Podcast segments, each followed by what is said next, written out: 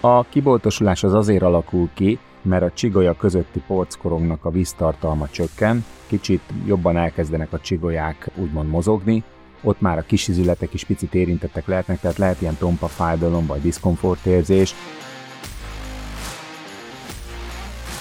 fontos az az, hogy mondjuk milyen a szék, amiben ő, hogy próbálja meg úgymond kihúzni magát. Ez sem megy, mert alapvetően, hogyha az ember arra figyel, hogy kihúzza magát, akkor nem tud arra figyelni, amit csinál. Egyrészt meg 10 perc után ugyanúgy összezuhan. Uh-huh. Tehát, hogyha mondjuk rendszeresen mozgunk, sportolunk, egy idő után az izomzatnak a tónusa normális helyén tartja a csigolyákat, és nem kell odafigyelni rá.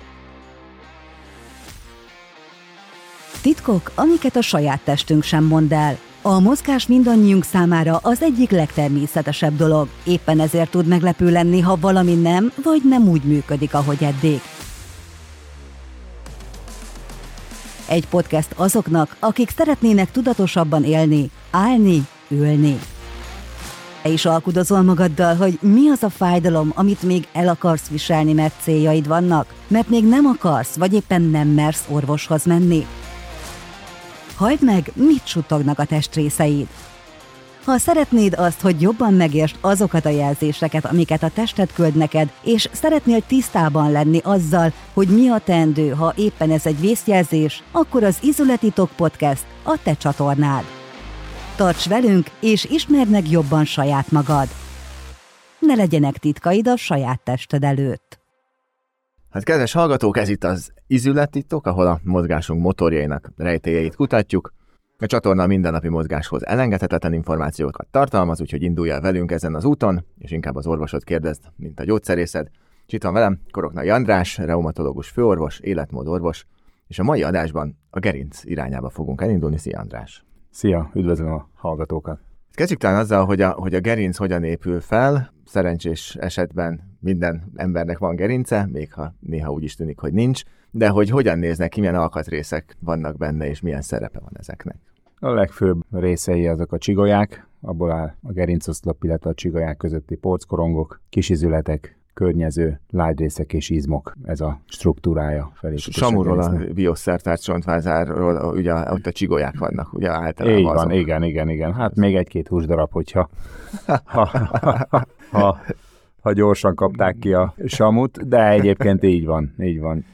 És akkor térjünk rá most a sér részre, mert akinek volt valaha mondjuk bármilyen sér, ami mondjuk nem gerinc, az mondjuk el tudja képzelni, de akinek még, még nem volt sose, akkor akkor talán úgy nehezebb vizionalizálni ezt az egész dolgot, hogy, hogy hogy is néz ki, vagy mi történik ilyenkor, hogyha valakinek mondjuk gerincsérve van, vagy gerincsérve lesz. Tehát a gerincsév az a csigolyák közötti porckorongoknak az elváltozása. A porckorong az egy külső rostos gyűrűből, illetve egy belső kocsonyás anyagból áll, és idővel. A víztartalma csökken ennek a porckorongnak, kiboltosul, hogyha meggyengül ez a külső gyűrű, akkor ott annak a sérülésein keresztül a belső kocsonyás anyag valamennyire kimehet, illetve hát ma az is elég probléma, hogyha nem annyira ellenálló porckorong, és pusztán úgy kiboltosul, tehát az hmm. is tud elérni gyököt, és akkor az okozhat fájdalmat. A kiboltosodás az elérni gyököt. Hogyha kibontom, az azt érted az alatt, hogy kitüremkedik mondjuk valamelyen irányba, és ott mondjuk olyan dolgokat nyom, amitől nekem valamilyen fájdalom keletkezik, ezt érted, a, elér valami gyököt? Igen, Részem. tehát a gerincvelőből mindkét oldalra lépnek ki idegek, mm. és akkor van egy csigolyák között lényegében egy kis lyuk, ott megy ki az ideg, és hogyha az normálisan szabadon van, hogyha valami nyomja, elmozdulás, hogy porckorong, kiboltosulás, a rostos gyűrűnek a meggyengülése révén a kiboltosulás, akkor nyomja, és akkor az fájdalmat okoz az ideg lefutása mentén, vagy pedig uh-huh. ott az adott régióban, ahol éppen nyomja.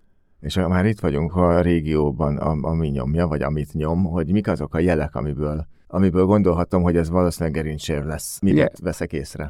A gerincsérv az általában egy folyamatnak a vége. Tehát ha valakinek gerincsérve is van, attól azért annyira nem kell feltétlenül megijednie. Mondom, ez egy folyamatnak a vége, van a kiboltosulás, sérv. Amikor már kiboltosul, vannak tünetek, a sérvnél vagy a nagyobb kiboltosulásnál meg egyértelmű, hogy van fájdalom. Sokszor szoktunk emerel látni elváltozásokat, ami nem okoz tünetet, de az mondjuk érdemes akkor foglalkozni vele, hogy ne is legyen belőle nagyobb probléma. A sérv meg a nagyobb kiboltosulás az egyértelmű fájdalommal jár. Ez a folyamatot mondod, akkor erre a folyamatra gondolsz, a kiboltoslás és a sérv, tehát hogy az, az a vége, vagy előtte már vannak a jelek, amik mutatják, hogy ebből kiboltosulás lesz. Igen, a kiboltosulás az azért alakul ki, mert a csigolya közötti porckorongnak a víztartalma csökken, kicsit jobban elkezdenek a csigolyák úgymond mozogni, ott már a kisizületek is picit érintettek lehetnek, tehát lehet ilyen tompa fájdalom vagy diszkomfortérzés, akkor már felmerül a gyanú, hogy azért a porckoronggal nincs minden rendben, és akkor már érdemes ezzel foglalkozni, ne legyen belőle olyan probléma, ami, ami sokkal hosszabb ideig tartó megoldást igényel és a mai civilizált ember vagy embereknél jellemző az a hely, ahol mondjuk akár az ülőmunkát végzők körében jelentkezik ez a fájdalom? Tehát az egész mondjuk ilyen gerincoszlopot, hogyha nézem, vannak olyan tipikus helyek, ahol jobban jelenik meg, mint máshol? A nyak meg az ágyéki gerinc régiójában van az a, az a lokalizáció, ahol először, illetve a legtöbbször jelentkeznek problémák.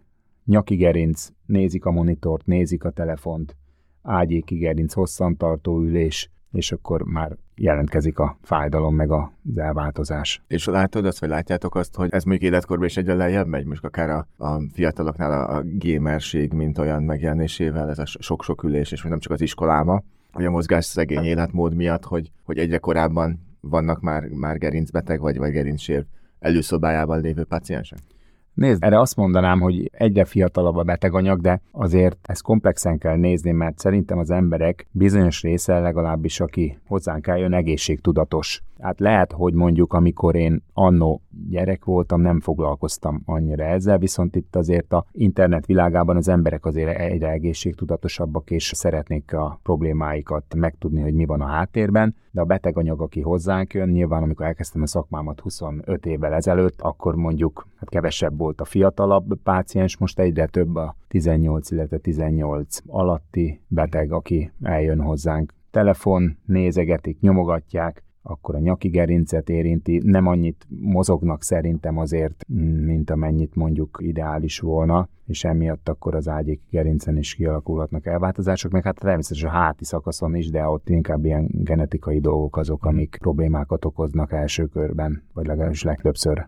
Ha a fázisokra megyünk vissza, most én próbálom elképzelni, akár magam előtt a saját gyerekeimet is, mikor így kicsit így, így ropogtatják a, a, a nyakukat, ez már olyasmi? Vagy, vagy ez teljesen másott igazából a porcokat ropogtat? Mert ugye van, volt egy tézis, hogy régen emlékszem, az én szüleim is mindig rászóltak, mikor így akár az ujjaimat ropogtattam, meg így a nyakamat ropogtattam, hogy ne csináld, mert nagy baj lesz, meg hogy remegni fog a kezed, meg, meg a nyakad, és ott elroppantod magadnak a saját nyakadat. Ugye, alapvetően ennek a ropogásnak, hogyha most beírod a Google-be, hogy meg akár a, a medikai portálokra, hogy mi miatt ropog, ha éppen ropog, legalább 5-6 féle magyarázata uh-huh. van. Most az, hogyha nyakadat ropogtatod, az igazából annyit jelent általában, hogy mondjuk egy elmozdult kisizületet valamennyire visszateszel a helyére. Na most, hogyha ezek olyan nagy roppanások, ilyen durva roppanásokkal, meg fájdalommal nem jár, akkor szerintem az, hogy mondjuk sokat nézel lefelé és pötyöröksz a telefonon, meg az, hogy egy kicsit kiropogtatod, olyan nagyon nem tér el egymástól. Tehát szerintem az ilyen apró mikroropogtatásoknak nincsen nagy egészségkárosító hatása.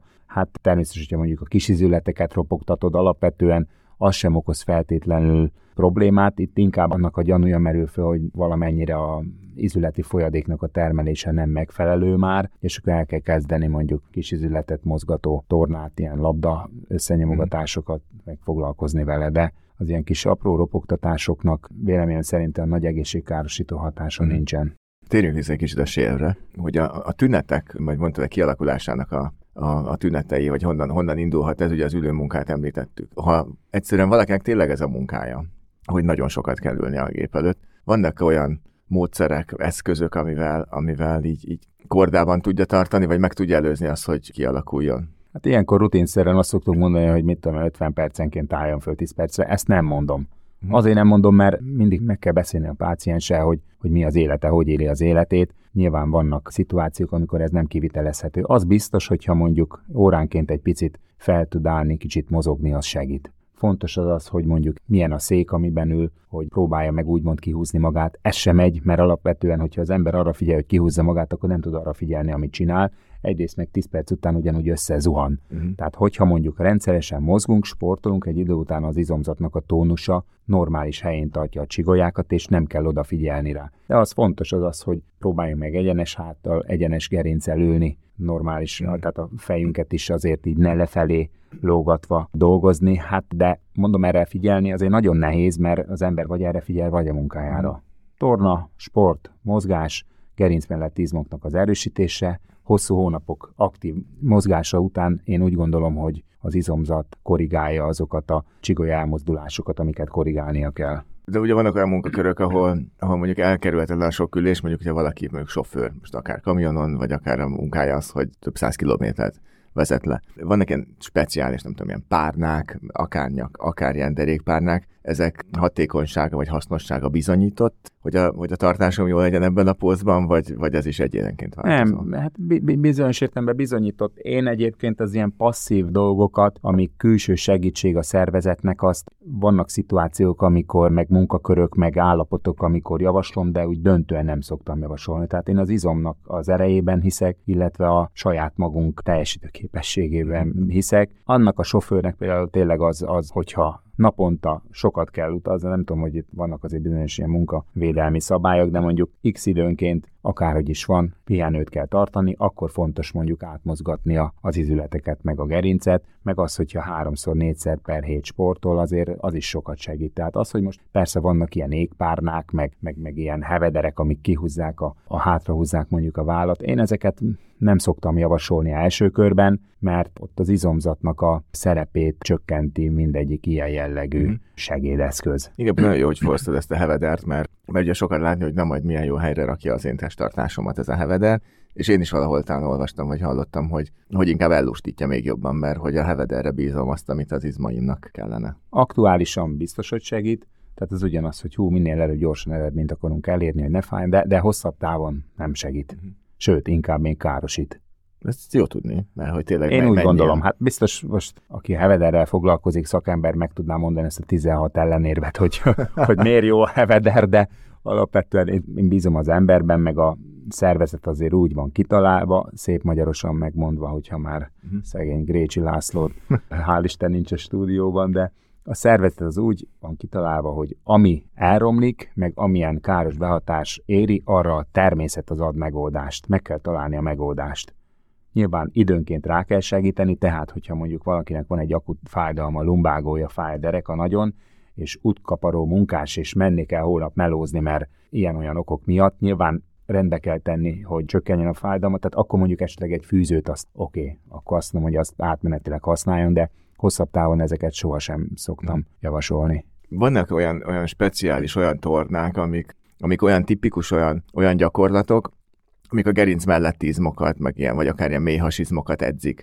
Hogy lehet az, hogyha valaki, mert ugye mindig valahogy ilyen kényelmre vagyunk belőve, tehát hogy az, hogy mozogjunk, még ki nem alakult az az igény, hogy akarok én mozogni, ugye addig én, én oké, okay, fölállok 10 percenként a gép elől, mert hogy azt mondta a doktor úr, hogy föl kell állnom 50 percenként egy 10 percre, majd átülök igazából a kanapéba, és ott telózok, hogy utána na jó, letelt a 10 perc, és visszaülök. Tehát, hogy tudom, hogy ez egy olyan dolog, hogy rá kell szánnom magam, és iszonyatosan figyelnem kell, hogy, hogy mozogjak, de hogyha valaki azt mondja, hogy oké, okay, nem akarok teniszezni, nem akarok ketrezharcozni, de azt akarom, hogy a, a gerincem melletti izmok, vagy a méhasizmok olyan állapotban legyenek, hogy amit a károsodást okoz mondjuk az ülés, azt ellensúlyozza, így a balanszba kerüljön, akkor vannak olyan gyakorlatok, ami mondjuk egy rövid idő alatt, de naponta akár többször megcsinálva, de kicsi idő ráfordítással tud segíteni nekem ebben, hogy ez ne alakuljon ki? Nagyon fontos egyébként a szakmámnál is, meg minden szakmánál, hogy mindenki tudja a határait, meg az, hogy hányas cipőméretet hord. Uh-huh. Ez, amit ti éreztél, az alapvetően gyógytornász kompetenciájú Aha. kérdés. Vannak gyakorlatok természetesen. Annak a nagy lényege az az, hogy a kiboltosulást megfelelő gyakorlatokkal úgymond visszanyomjuk a helyére, illetve azt, hogy a csigolyák ne annyira mozogjanak, kvázi stabilizáljuk. Tehát ez, a, ez, a, ez az alapelv. Most az, hogy milyen gyakorlatok meg negyed óra 20 perc per nap vannak, össze kell állítani egy gyakorlatsort, de alapvetően ez, ez egy kompetens gyógytornásznak a, az individuuma, meg ha ebben ő kompetens, tehát hogy milyen gyakorlatok. Az orvos az az alapvetően, az orvos az bizonyos esetekben mozgásszervi szempontból egy menedzser megnézi azt, hogy mi van, mi nincs, kizárja neccesebb dolgokat, és akkor nagyon fontos az, hogy megfelelő tornát írjon elő. Az nekem mindig bizarr, hogyha egy orvos ottan, nyilván én is tudok mutatni gyógytornákat, hogy milyen gyakorlatokat kell csinálni, de át kell küldeni a megfelelő szaktudással bíró hmm. gyógytornászhoz. Az biztos, hogy az nem elég, hogy az ember elmegy hetente három-négyszer gyúrni, aztán ott nem emelgeti a súlyokat, meg jobbra-balra ottan mozgatja azokat a 50-60-100 kilókat, mert az inkább az ilyen felszínesebb, hogyan mondjam, optikai szempontból fontos izmokat erősíti. Igen, igen, nyilván ezekkel is össze lehet állítani olyan gyakorlatsort, tehát félrejtésnelség, ezekkel is össze lehet állítani olyan gyakorlatsort, amivel a mély izmokat erősítjük, de hát ahhoz, ahhoz azért kell szaktudás. Meg hogyha elkezdek fekve nyomni, akkor is akaratlanul is a csigolyák melletti kis izmok azért dolgoznak, de nem azon van a fókusz. Tehát vannak sokkal tudatosabb gyakorlatok, igen, amit, igen. amit a. Igen. És mi van, hogyha nem kezelem? Milyen hosszú távú hatásai lehetnek, hogyha a baj kialakult, de, de nem törődöm vele, hanem úgy próbálok együtt élni a fájdalommal. A komolyabb dolgoknál azért nem tudsz együtt élni vele, mert az azért az fájdalmat okoz. Tehát ott azért előbb-utóbb elmegy az ember az mondjuk néha masszőrhöz, meg ugye ezek a manuálterapeuták, csontkovácsok. Nincs ezzel semmi vagy, csak a csontkovácsnak tudnia kell, hogy mikor van az, hogy na most inkább menjen el orvoshoz. Általában ez van szerencsére. Tehát a fájdalomnál elmegy az ember előbb-utóbb eljut orvoshoz. Na most, amikor csak ilyen kezdődő dolog van, akkor szokott az lenni, hogy hát majd elmúlik, és valóban elmúlik egy idő múlva, pár hét. Előjön pár hónap múlva, talán egy kicsit jobban, és akkor el lehet játszani ezzel több évig, és szépen fokozatosan kialakulnak olyan elváltozások, amit azért nehezebb megoldani. Tehát mindenre van megoldás, csak az, hogy a eredeti állapotba való visszakerülése az adott elváltozásnak, az biztos, hogy, biztos, hogy nem teljes mértékű, minél hosszabb idő telik el a probléma kezdetétől. De ilyen van, aki nincs érvesetél, hogy, hogy ez a kiboltosulás, hogy fáj-fáj, aztán megmutatom magam, mert elmúlt, akkor biztos nincs, de hogy közben van, csak valamiért visszahúzódott, és egy következő terhelésnél, vagy következő szituációnál újra előjön? Igen. Vagy, mert én azt gondoltam, nekem is volt, csak azért mondom, feketőves, gerincsérves vagyok, hogy azért ott, amikor az egyik oldalam zsibbat folyamatosan, azzal kellett valamit kezdeni. Az már ideggyököt érintő kérdés, hogyha van egy kiboltosulás, akkor hogyha az a kiboltosulás úgy nagyon, hát nem nyom semmit, akkor azért az úgy nem fáj. Hmm. Inkább az fáj a kiboltosulás mellett, az szokott lenni, hogy kicsit jobban mocorognak a csigolyák, és a csigolyákat összekötő kvázi kisizületek is mozognak, és az szokott általában hmm. első körben fájdalmat okozni. Természetesen ez elmúlik, kiboltosulás ott van, jó napot kívánok. Tehát, hogy ez ott marad, valóban a kis kiboltosulás akár kvázi úgy vissza is tud menni a, az alaphelyére, de ott már mindig egy picit a, ennek a porckorongnak a külső rostos gyűrűje, az, annak az ellenálló képessége az, az már csökken. Igen, és jól tudom, ugye, hogyha az ott egyszer így kiszakad, vagy megszűnik, akkor az, az nem jön vissza. Tehát ez nem olyan, hogy újra nő, mint mondjuk a máj, Hát nem, így van. Az, hogyha ott kifolyik az a kocsonyás anyag, hogyha úgy szakad meg, akkor nyilván valamennyire le tud tapadni a gerinc csatornának a falára, aztán ottan kötőszövetesedik, úgymond eltűnik, de maga a rosporcos gyűrű az azért nem tud regenerálódni egy bizonyos sérülés szint fölött. És annak viszont gondolom én, hogy az a kockázata, de javíts ki, hogy utána az a kis, ez a kis puha kis zselés anyag, az, az nem tartja távol a csigolyákat, tehát ott egymáson fognak, Ma, mint két smérli papír. Maga az egész porckorongnak ez a feladata, hogy igen, úgymond távol tartsa a csigolyákat egymástól, hát az már nagyon elragadott stádiumban van, amikor, amikor gyakorlatilag csigolya a csigolyán van, az is fájdalmat okoz, de az nagyon előre haladott stádium. Ha nem kell megvárni, milyen módszerei vannak egy kezelésnek? Elmegyek, kiderül, hogy tényleg most vagy a kiboltosulás, vagy kezdjük akár ennél a részénél, hogy még csak ez a kiboltosulás van, mi a gyógyulás útja, vagy min, milyen, min kell végigmenni, mint Dorotinak a sárga úton. Mhm. Amikor eljön a páciens, akkor a fájdalom meg a tünet alapján be tudom lőni, hogy most kisebb kiboltosulás van, nagyobb kiboltosulás, kisebb sérv, komolyabb sérv van. Ennek megfelelően mindig első körben azért természetesen akkor vannak olyan elváltozások, amikor azonnal kell egy emer, meg idegsebész, az estek hát többségében azért az első körben mindenképpen, és akkor is, hogyha idegsebészeti kérdéskör merül föl, akkor is kell segíteni a betegnek, hogy mérséklődjenek a panaszok, csak akkor van az, hogy elmentem ehhez a doki, az lenyúlt egy csomó lóvéval, és akkor nem segített Aha. semmit sem, mert ez már olyan, hogy ez nem konzervatív terápiával megoldható probléma, de első körben mindenképpen tünetileg csillapítani kell a betegnek a panaszait. Ezért nem is szoktam feltétlenül egyből, ha olyan tünet van, emert kérni. Először megvizsgálom, vagy injekció, vagy infúzió, vagy gyógyszerrel csökkenteni a tüneteket, hogy ne fájjon annyira Aztán, hogyha nem javul relatív rövid időn belül semmire se, akkor, akkor meg kell nézni emerrel azért, hogy pontos képet kapjunk az elváltozásról. A gyógyszerek meg az injekciók azok inkább itt, itt tünetet kezelnek, tehát a fájdalom szűnik meg, de a probléma az ugye nem. Ez csak így ott, van. Csak ott el tudok kezdeni legalább picit mozogni. Így van. Tehát az injekció, gyógyszer, infúzió, mondjuk kiegészítő fizioterápia, az csak tüneti. Tehát úgy tüneti, hogy csökkenti a gyulladást, tehát Mhm. azért kialakul egy gyulladás, annak azért a csökkenése már bizonyos értelemben azért okiterápia, de alapvetően ezek tüneti terápiák, Mhm. igen. És nincs mit tenni, műtétre van szükségem, eljutok a, ehhez a stádiumig. Hogyan képzeljem el, egy páciens hogyan képzel el ezt a műtétet, hogy mennyi időt vesz mondjuk igénybe, ez ilyen ambuláns jellegű, hogy Szabó úr üljön be, megcsinálják, aztán délután hazamehet. Ez is, mint ahogy gyógytornánál mondtam, ez is gerincsebészeti Mhm. kompetenciájú kérdés. Vannak a gerincsebészetben ambuláns beavatkozások, de ezeknek a megoldása azért, hogyha még mondjuk valami endoszkópos beavatkozáson az is olyan, hogy azért egy kórházi intézménybe rövidebb, hosszabb ideig be kell feküdni. Tehát az, hogy bemegyek egy ambuláns műtőbe, és akkor ott kijövök pár óra múlva, az nem. És még elérem a kosáredzésemet. Igen, igen, igen, ez nem, nem, nem. Tehát ezek ilyen dönten hospitális kórházi ellátást igénylő elváltozások, illetve beavatkozások. Bemegy, attól függ ugye, hogy milyen, milyen az elváltozásnak a súlyossága, vannak úgymond, de nem a szakmát minősítve egyszerűbben végrehajtható elváltozások, illetve vannak komplikáltabb struktúrának több részét érintő beavatkozások.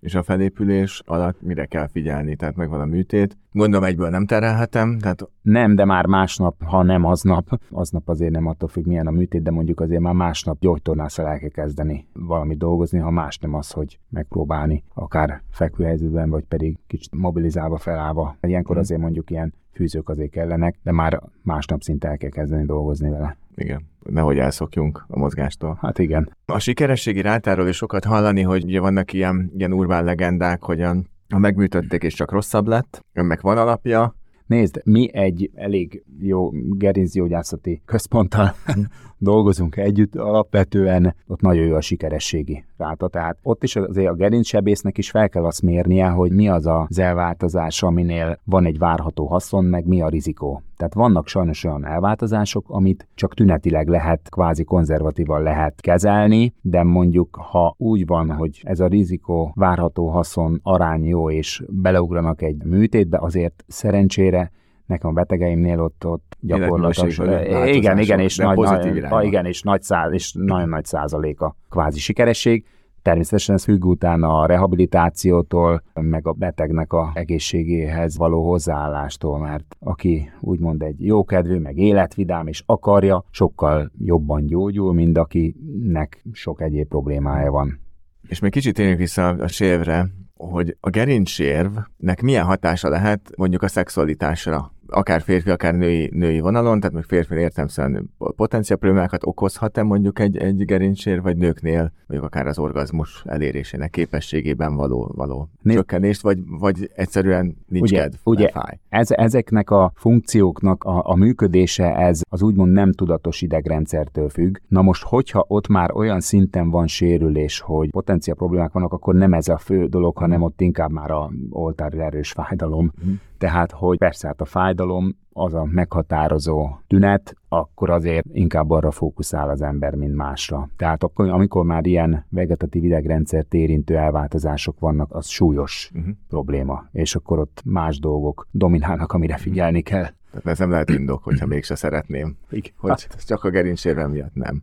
Viszont ha műtétre kerül a sor, és a műtét után mikor lehet elkezdeni mondjuk újabb? Hát nézd, ez is függ attól, hogy milyen súlyos a műtéti beavatkozás. Két-három héttől 6-8 hétig tartó időszakok lehetnek beavatkozás súlyosságától, meg az alapprobléma súlyosságától függően. De az biztos, hogy akinek előtte ilyen szempontból jól működött minden, azért az a későbbiekben is. Jól fog működni. Hát igen, mert most belegondoltam, hogy mondtál is az elején, még az első napokban még ilyen kezdjük el használni, és váljunk fel, még akár fűzőbe is, vagy ilyenek, abban nehéz lehet. Hát esetben. részben, meg akkor ott ugye hát más dolgra fókuszál az ember. Igen, fájdalom ugye, hogy megvan, tehát az is, ahogy említettük, Igen. Akár az ülésnél is, hogyha másra koncentrálsz. meg a, meg a félelem, félelem, hát ott, ott a mosdóba való kimenetel, meg a alapfunkciók nem mint hogyha mondjuk a mazló piramisnak a, nem az alján lenne mm. ez a kérdéskör, de ott azért a mosdóba való kimenetel is azért probléma pár hétig, úgyhogy Érthető ez, az a lényeg, hogy próbáljuk elkerülni. Ha előtte és utána lévő életet nézek, amilyen életem volt mondjuk egy gerincsérve előtt, és egy gerincsér után tudom-e ugyanazt az életet élni, vagy valamiben gátolni fog ezt, tehát százszázalékosan sose fogok tudni csinálni olyan dolgokat és elérni olyan dolgokat, amit mondjuk az előtt.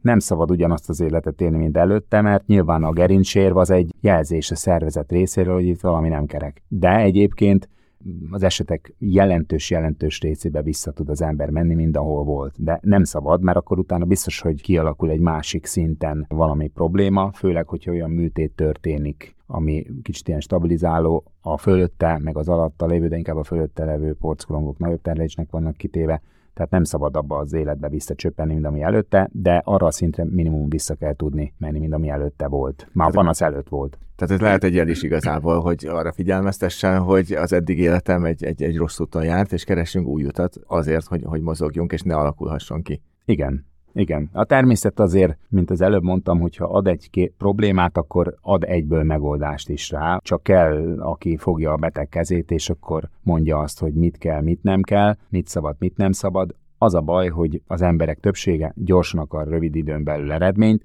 nem fogadja el, hogy vannak olyan életmódbeli változások, aminek a szükségessége az hónapok, néha évek alatt ad eredményt. És akkor a végére, ha most így gyorsan össze kéne foglalni egy pár pontba, hogy, hogy mit tehetünk az ellen, hogy, hogy kialakuljon, és mit tegyünk, hogy ha már kialakult. A helyes testtartás az nagyon fontos, a rendszeres gerinctorna vagy gerincmozgatás sport az nagyon fontos. Ha már kialakult, akkor először a tüneteket kell csökkenteni, és utána pedig az is megfelelő mozgással lehet csökkentett tünetek melletti állapotot még jobbá tenni. Tehát alapvetően a tüneti terápián mellett nagyon fontos a megfelelő sport és mozgás. Uh-huh. Fontos is, hogy mozgásban maradjunk. Köszönjük szépen, András, hogy beavattál egy újabb titokba minket. Hamarosan újak nyomába fogunk eredni. Maradjatok velünk, és találkozunk a következő epizódban is. És tényleg az a célunk, hogy mozgásban tartsunk benneteket, és ti is tartsátok magatokat lendületbe addig, és nem sokára újra találkozunk, de addig is sziasztok! Sziasztok! Köszönjük, hogy velünk tartottál és segítettél lerántani egy újabb ízületitokról a leplet. Beszéld át a testeddel, ő mit gondol a hallottakról. A következő epizódban ismét útra kerünk az emberi test körül, és felfedjük a választ a fel nem tett kérdésekre. Tarts velünk! Addig is iratkozz fel a kedvenc csatornánkra a kedvenc podcast lejátszódban, nehogy lemaradj rólunk!